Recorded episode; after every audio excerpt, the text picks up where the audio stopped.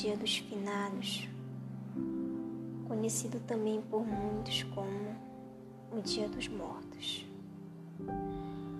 O Dia dos Finados, segundo a Igreja Católica, é representado pelo fato de que as pessoas que já morreram e estão no estado de purgação, elas necessitam de orações dos vivos, que pedem a misericórdia divina e a intercessão dos santos pelas almas que já morreram.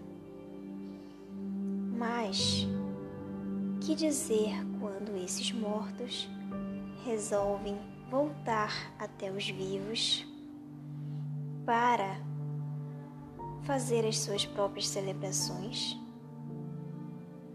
Que veremos a seguir é um relato real e pessoal de uma pessoa que no Dia dos Mortos viu algo assustador.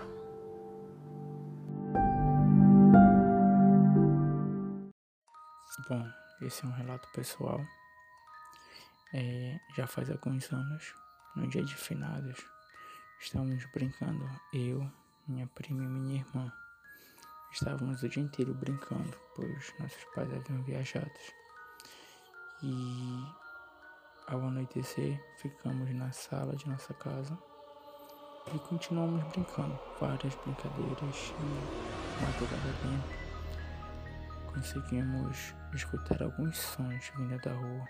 Ficamos assustados de início, mas depois ficamos curiosos e começamos a espionar e tentar ver o que estava acontecendo. A partir disso, nós ouvimos vários barulhos de pegadas, como se fosse uma procissão, muitas pessoas andando na rua e barulho de carroças. Era um barulho muito alto, muito alto. Nós não sabemos o que fazer. Quando olhamos pelo buraco. Tava tudo, tudo, tudo muito escuro, mas as pessoas continuavam caminhando e nós não conseguimos identificar ninguém. A partir disso, houve um clarão e nós conseguimos enxergar.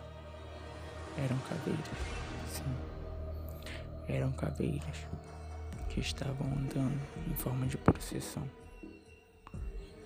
Eles iam pela rua e a partir disso entrando em cada casa. Cada casa recebia um número de caveiras. Eles entravam, iam para o fundo e iam para debaixo da terra. Foi uma noite muito, muito tensa.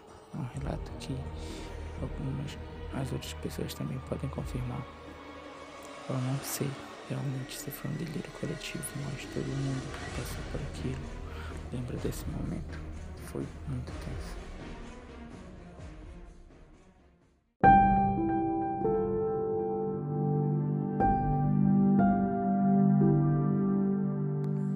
E após esse relato de uma história tão horripilante, nós podemos perceber que realmente é uma história que assusta, é uma história que causa muito medo e espanto em quem ouve, pois comparando com os outros relatos que também tivemos, e os outros detalhes desta história também muito aterrorizante.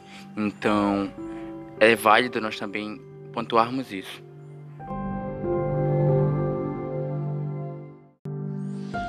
Ao compararmos com outros relatos, onde as pessoas contam que essas procissões tinham é, carroças nas quais estavam cheias de velas, aonde o, as caveiras como foi dito no relato, elas iam de casa em casa deixando essas velas.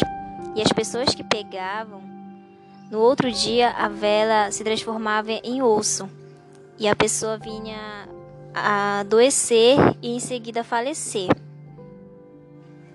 Outros relatos também afirmam que essas procissões elas rodavam por todas as ruas da pequena cidade e seguiam a direção do rio e por lá tinha um fim.